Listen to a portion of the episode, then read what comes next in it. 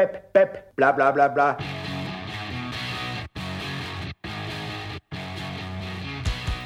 Hello, and welcome to See one, do one, teach one. the podcast dedicated to becoming a better medical educator.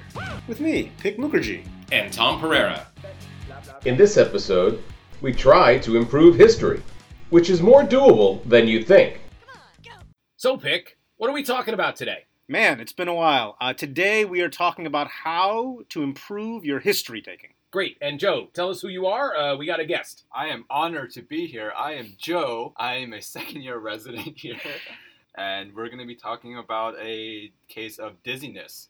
Okay, so we will talk about a case of dizziness. I think our theme is how to take a better history. And everyone says, oh, history taking is so important. It's 80% of making a diagnosis. Uh, So, but- Pick, wait, if it's 80% of the diagnosis, how do we get to a diagnosis in a patient who comes in altered or in a coma? that accounts for like 10% of the rest, and that's the veterinary I workup. don't think that's the math we're doing.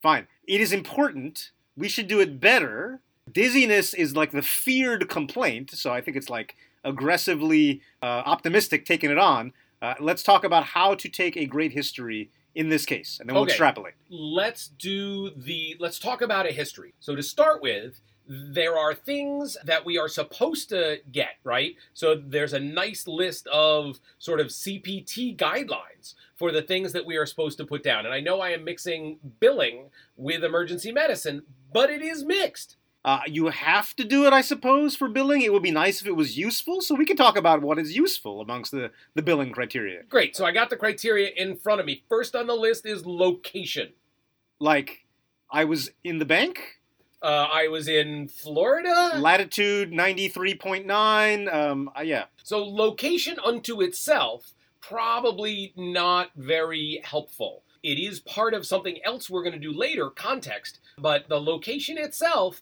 unless it's extremely specific for that's where the nuclear device went off, doesn't really yeah, help us. That matters. It was Fukushima after the meltdown. It was Haiti during the earthquake. This matters. That, Location that would matter, but mostly not so good. Next thing on my list is quality. One of those words that I think it might be a dirty word. The quality was really good. Right. So not I- that kind of quality, right? So a good description of what happened. Fine. Uh, symptom characterization would be a broader term than quality. So the history then is you need the patient to, in their own words, describe what the heck is going on. So you tied it into a thing we're told about the history a lot. Let the patient talk. Doctors start interrupting them within 8 to 16 seconds. That's bad. Uh, hear uh, what they have to say about their complaint in their own words. So this is the time where an open-ended question and letting the patient talk is going to make the most difference. Let's avoid those cases where you are focused on chest pain completely and the patient really is here because they put a staple in their left hand. Right. And and this is one of the things that EM docs I feel like fear because we're told we have to be efficient and we have to cut through the noise and get to the real stuff. But you know, honestly, the non-interrupting tends to get you there faster. Actually, uh, once you interrupt them, you never get that important piece of information until 20 minutes later. So quality in terms of patient description of what's going on is very important. Next thing on my list is severity. So, is it a 1 out of 10 on a pain scale, or how severe is it dizziness? Oh my god. No, you Pain have to- scale. you have to make face. them You have to make them draw a scale. That's smiley face. exactly right. But for billing purposes, I think they love it. the number isn't as important. I tell this story all the time. When I was a medical student, we had somebody come in who'd been hit by a train, and literally the lower part of their left leg was gone. They were a mess. They were awake. They were yelling. That is a 10. When you come in and have stubbed your toe and say it is a 10 out of 10, that doesn't mean as much to me. Tom, how dare you put your non-objective pain scale onto the patient's non-objective pain scale? You're just subjective in a different way. Yes, that is exactly true. So you bring up a really nice thing. There is a difference between a patient saying I have pain in the abdomen and you pushing on the abdomen and finding pain. Those are completely different things. And if I push on the abdomen and find pain, I am doing things differently. If a patient says I have a four or a five or a, a two pain in the abdomen, I am really not changing what I am doing very much. So I like two things out of that. One is pain is not the same as tenderness, and it is a pet peeve when those two things are uh, equated when people present. The second thing is just using the same language. A subjective grading of pain isn't the same as an objective measurement of vital signs, observation of the patient screaming and falling off the bed uh, versus calmly conversing. I like that a lot. So severity is one of those things that's a little bit yes what we document maybe a number as you were saying Joe, but when we look at a patient who is unable to sit still because they have that kidney stone that's making them bounce all over the bed, that's severe pain. We see it. They don't even need to say it. Even if they say it too, we are assuming that is more. So any way you can objectify that severity, I think is very helpful. Objectify might be the wrong word. I don't know. All right. But but but Joe, if you put like six out of ten chest pain, does that help you get a diagnosis? Absolutely not. But what if it was eight? Aha! Doesn't matter. it's right up with the white count being 11. Okay, but there are a few things that a 10 might make you think of. I'm told that severe pain in the chest or the back is think of dissection. Severe pain in the head is think of subarachnoid. This is basically bouncing off stuff you say all the time, which is you as an emergency physician, when somebody gives you a 10, should think of the most dangerous thing that was going on and say, okay, could it be that? And then do your usual algorithm for figuring out whether you think it is or isn't that, usually as part of the history. It doesn't necessitate testing.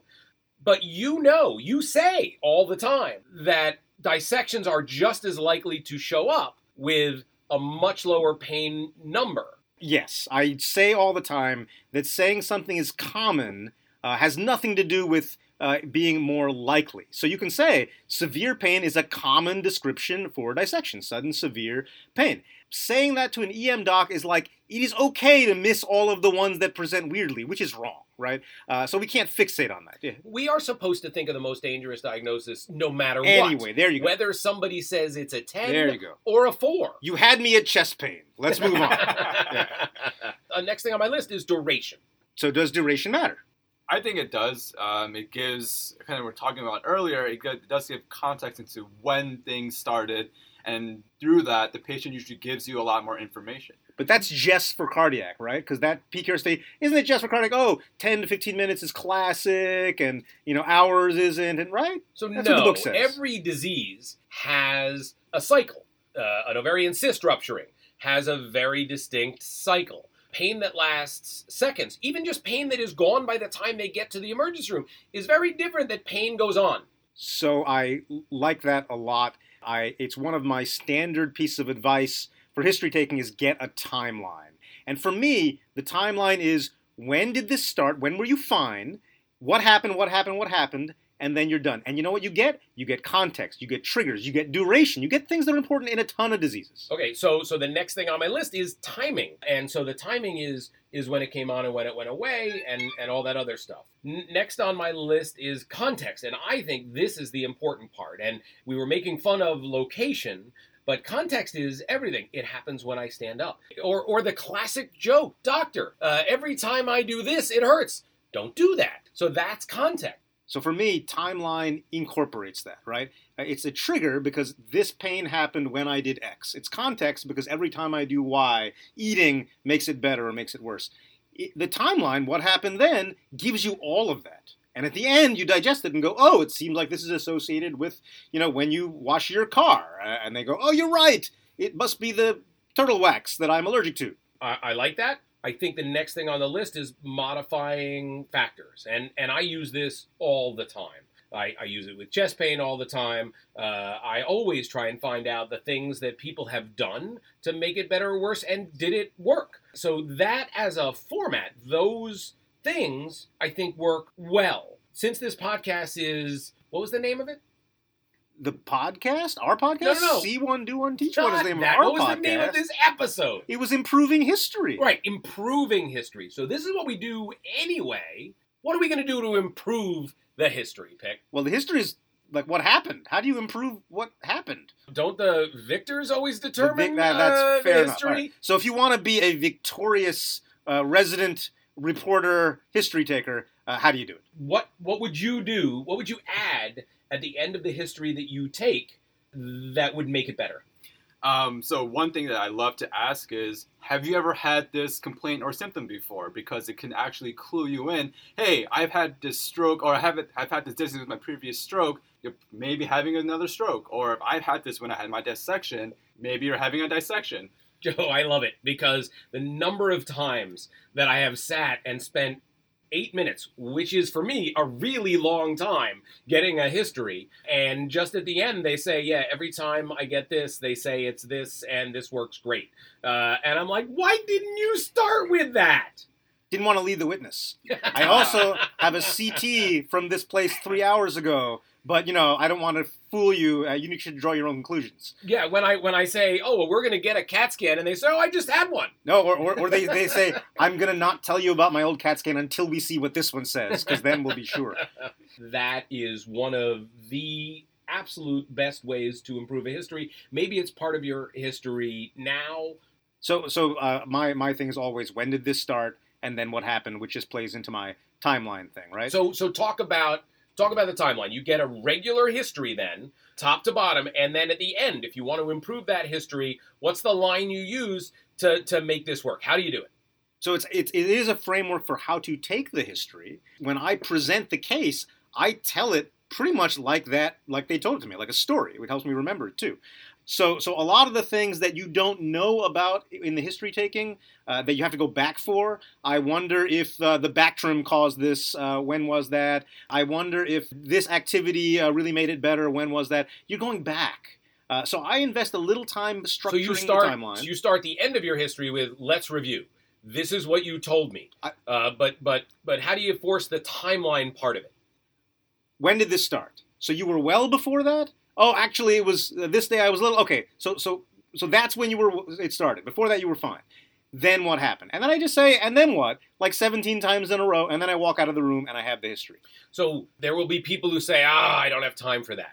So this technique actually has a name. It's called the chronology of present illness. It's been described uh, and, and popularized. There's a guy named Dr. Skeff at Stanford uh, who writes about this. For internal medicine, they, the, the history begins at, you know, in 1989, I first had a knee pain. And then I saw the, and, and You know what I love? like I love that you're saying 1989 like it's a long time ago, and I- I, think it was like yesterday. I was recently called out for, for calling the IRAD recent data because it started in the 90s. Yeah, and they said that go. was 30 years ago. I was Uh, not born in 1989. I, I really, you're making me angry, Joe. Thanks. Um, So Dr. Skeff actually proposed this to IM, and their thing was, oh, this takes extra time in the beginning, but it actually saves you later. For EM, though, the extra time is this started like an hour ago or three days ago. The investment up front is more than paid for by the time of number of times I have to go back in that room. And by the way, donning and doffing has doubled my efficiency uh, with that technique. In COVID times, going back in the room is an extra three minutes to don and doff to go back in the room. I, I think the, the main thing that Pick is saying is you have to be exceptionally exhaustive in forcing people to give this timeline. And for some reason, patients don't fall into this timeline easily. It is not a typical way of telling a story because uh, it lacks a good punchline. I, I think that's totally fair, and we all know the number of times that people stop telling the story of what happened yesterday morning and go, but now it's terrible, you know, leaving out the 18,000 Motrins they took in between then and now. Or in 1989, when my daughter, I remember like yesterday because it was her graduation day, and you're like, but but tell me about the ripping in the back, please. So there is some redirection that happens, but I'll, I'll be honest, it is less than I think I had before I tried to get the timeline. So my way to improve the history is a little different. I like to ask the patient, what do they think is going on? And along the line is not only what do they think is going on, what are they worried about, what do they want to get out of this visit? Because the number of times that I go back with discharge instructions, ready to send somebody home telling them, don't worry, this is not your heart. And they go, well, I knew that. What I really was worried about was this other thing. And and so if you start out with patient expectations, if you start out knowing what the patient wants explained to them, I think your efficiency can go up considerably. I think that's such a great tip, and it's such a nice, like, patient centered, make people happy tip. And you're shocked sometimes. You sew up someone's cut, and you're like, this is what you got to do for the sutures. And at the end, uh, anything else you worry about? Do I have cancer? What are you talking about? I took a piece of glass out of you. And they're like, well, you know, cousin Billy bled for nine minutes in a row and he had leukemia. And you're like, oh no, like, dude, relax. It was an artery. That happens. So, so those are a bunch of ways to improve the history. Weirdly, we haven't done the dizziness thing. we will do that in the next section.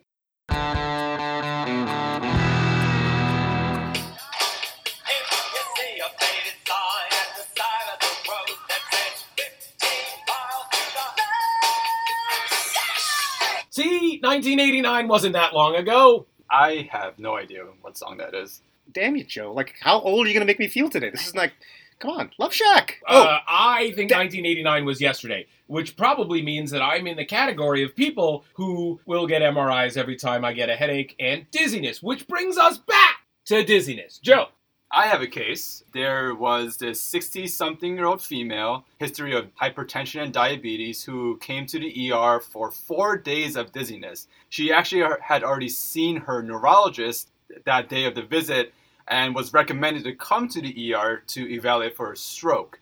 On my neuro exam, she essentially was totally neuro intact except that she had horizontal nystagmus.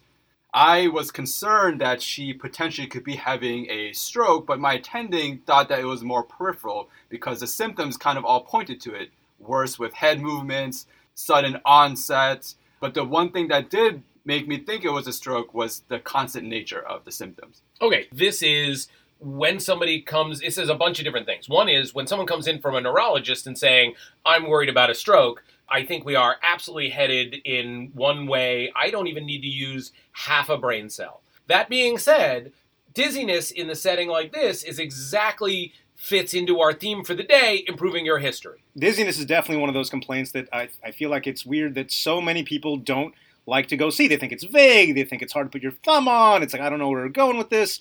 And I, I like this case, although I agree with you, Tom.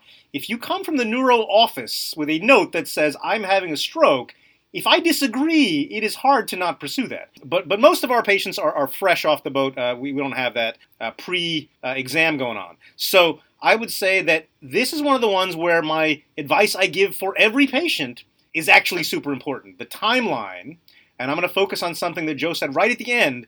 The symptom was constant. There were times that they thought something made it worse. There was a sudden onset, but it never really went away. That right there makes me worry about a, a central process. So again, I, I want to get the idea of how you get them to give you an exacting timeline. How do you do that? When did this start? It started uh, at this time when I did the thing, and then what happened? Well, it was much worse later. No, no, no. What happened? What did you do after you got dizzy in the bathroom? You walk back to the bed. Then you lay in the bed for an hour because you were weak. Then you try to get out of the bed, and it all came back. Oh, now I'm drawing a little graph in my head for symptoms that are waxing and waning, worse and better. I'm making the timeline.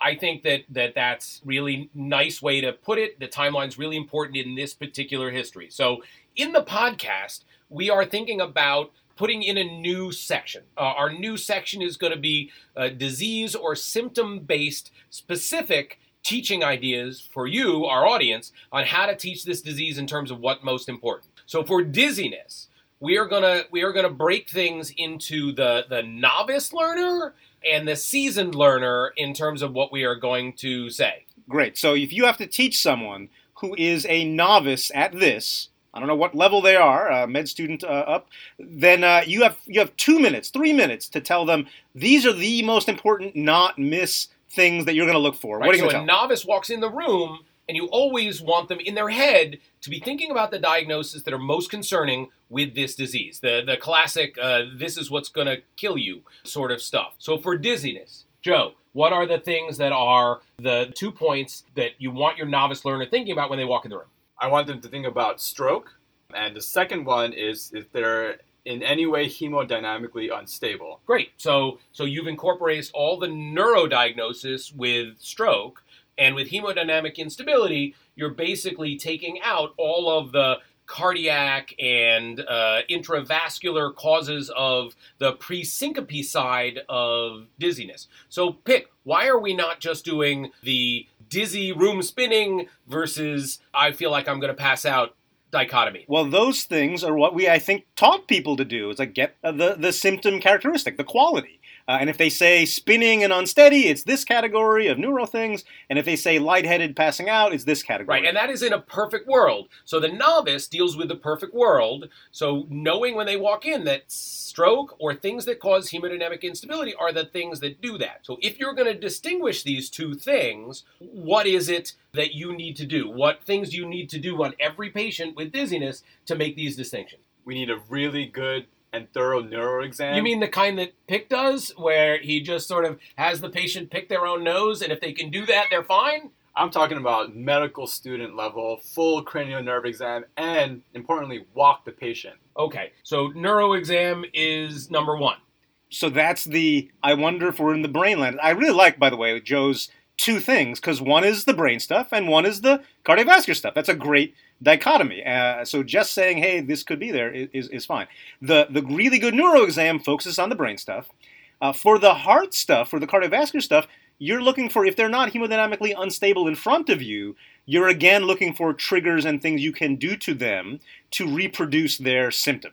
Uh, whether that's, hey, I feel it coming, and the monitor shows that now their heart rate's 220, or whether it's when I do this movement to them, right? That's a reproduction of the symptom. So that's great. Before your novice learner goes in there, you as the teacher should make sure they start with these things. It will make the whole thing goes better. Now let's move to your seasoned learner. Okay, so this is where because they are good at recognizing the, the severe elements of the of the illness, oh, this guy's gonna die of XYZ, they know they don't have those things. There's no obvious stroke finding, there's no obvious hemodynamic instability. So now they go back to the symptom characterization, which doesn't work for this disease. Patients who say spinning, we know and have studied, flip their descriptions in the same visit. You mean Uh, when I ask them, were you spinning? And they say yes. Okay. And then, "W- do you think you were about to pass out? And they also say yes. So we tell them, don't lead the witness, describe your dizziness, just sit back and they're going to punch you. I was just dizzy. No, tell me what kind of dizziness, damn you. Uh, and then finally they go, fine. I was like lightheaded, like I was going to black out. And you go, thank you. And you call cardiology. And what happens? Eight minutes later, the cardiologist walks out of the room, walks up to you and goes, clear as day. They said, spinning around in a circle. Don't you even talk to your patients. And they walk away. Leading the witness is a big problem. I think with symptom characteristics, it goes back to what we said earlier in the podcast about quality. It is a time to let the patient put things in their own words. So I think that's great. But in this case, even that doesn't work. You should not lead the witness. You should try to get the best thing. You need to start somewhere. But but in this case, you can't hang your hat on brain or cardiovascular with the phrase because they flip the phrase, which makes the I'm sorry, I'm just going to harp here. The timeline, the chronology, the triggers, the pattern so important. So I'm going to fixate on the last thing Joe said. The dizziness never went away. It was a constant dizziness. So I also agree with you that this is in the seasoned learner, which I love that you've let me get away with just starting calling people seasoned learner. Yeah, that sounds like veteran, grizzly veteran, expert, expert. They're Wizard, experts. wizard, They're wizards, master, wizard masters, grandmaster wizards. assassins. No, no, no, that's bad. So going back to that idea of constant dizziness, which Joe said right up front, I think this is really important, and it became even more important as we got introduced to the HINTS exam. The HINTS exam, residents love to, to come out of the room with someone with dizziness and said, I just did the HINTS exam, and they threw up all over the floor. In, which case, I'm going to say you probably did the HINTS exam on somebody who had uh, stuttering dizziness. And, and the HINTS exam shouldn't even be done on that patient. I like the idea that, that that's just the wrong patient populace for that test. If, if you think the patient might have a stroke because they have constant non remitting dizziness, doing the HINTS exam to figure that out is, is a recommended maneuver, and some people have reported it is as good uh, a sensitivity as an MRI. If you are a neuro-ophthalmologist. Okay, then now we get to the you did it, but did you really? So the the HINTS exam and other testing you do is going to be completely dependent on whether or not it was intermittent dizziness or not intermittent dizziness. So the other key important thing from a teaching point of view about this case has to do with the fact about you and your attending disagreeing on what you thought was going on. Right, and so I think one of the again with the history, the, the constant nature of her dizziness made me believe that we should pursue a CT CTA my attending thought it was more peripheral. And so, how did that all turn out? Ultimately, we got the reads back and it did show evidence of a posterior stroke. We did get our neuro- neurology team involved, but obviously, because it was four days of symptoms, no thrombolytics, we did end up admitting her. So it is definitely one of those times, and, and dizziness is one of those complex diagnoses where that definitely happens. And I think that sometimes there's all these, I think it's this, I think it's that. Uh, and then we ignore that for both of the doctors, you and the attending, the patient was above the test threshold. In this case, the neuro note might have pushed this patient above the test threshold. Right. So there is a huge difference between I think someone has a disease, I think someone doesn't have a disease, and whether or not I need to go on and pursue the disease. Uh, we definitely believe with a ton of chest pain, I think this is probably the baseball that hit you in the chest. But you were playing baseball and you're 87 years old, so I just want to make sure that it's not cardiac. The right thing to do is make sure you're getting the right test. I can't tell you how much I agree with your sentiment and hate your example. Are you kidding me? It hurts here at the bruise where the baseball hit the chest, but you're 80, so I have to. Oh my god, I want to kill you. Okay, we are up to the not a thing part. Do we have a not a thing? What's yes, our not well, a thing? Well, since we're doing dizziness, this is easy, right? We'll just take it from the previous discussion. We're not really phoning in, man. You're gonna re- Not a thing in this case is go in there and figure out where we need to go with this by asking, is it spinning or did you feel like you're going to pass out? right. Okay, so the not a thing is uh, you can't figure out the dichotomy by asking them. I'm saying there isn't a dichotomy. Uh. Even if you look in the textbooks, there is a third category of dizziness, which they call dizziness and giddiness, which basically is not a room spinning and not passing out, but somewhere in between. But but wait, I think there's a type four dizziness that is indescribable, but it's treated with Xanax apparently. Well, I actually think that most things can be treated with Xanax. Can that be fits. versus the book says give them some Xanax. It's a little Okay, weird. so but the, the it's not a thing is this whole idea of a dichotomy. So Joe, do you have a, a it's not a thing that's different? I have a it's not a thing. Saying that you did a complete neuro workup and it's uh, I'm sorry, neuro physical exam and it's negative without walking the patient. That's not a thing. So this is I've I've That's been run into this pretty good. constantly, right? You think you've done a neuro exam, they're talking well, they're moving all four, and and it takes until you walk the patient and and I had a patient literally fall into the wall the other day. So I, I would agree uh, that that is an important thing, and not something that I always expect the residents to routinely have done, uh, just logistically. But I will put it in the category of stuff that has to happen before they leave, like a PO trial. This guy's going to go home after the GI cocktail, but asterisk. Did they put something in there and not puke it up again? So I, I tell them that the IV does not come out until they have walked to the bathroom and changed, and then we will hand them papers. Okay, so the it's not a thing though is a full neuro exam without doing a full neuro exam. Fair enough. We are to the place. What are we going to try today, Tom? I am going to watch a resident or trainee do an entire neuro exam. I realized as we were talking that when somebody says, I did a neuro exam and uh, it is negative or it is positive, I have actually no idea what tests they have actually done. And I think of everything else that the sensitivity and specificity of this exam changes completely on how much of it you do. I love it, and I feel like the COVID time has me in the room with the resident more often, so I can actually observe physical exams. I love it. Joe, I am not gonna try to lead the witness or the patient, and that by that I mean actually listen to the patient when they're describing their symptoms. I think as residents, a lot of times we're pressured to see patients more quickly, but if we take the extra two to three minutes to listen to the patient, it'll benefit both us and the patient. That's excellent. And what you just said is right. It's going to be an extra minute, an extra two minutes. It's going to be very short, really, and it's worth it. Pick. Good news is, Joe, if you go past 16 seconds, you're already better than average. The bar is low. I am going to try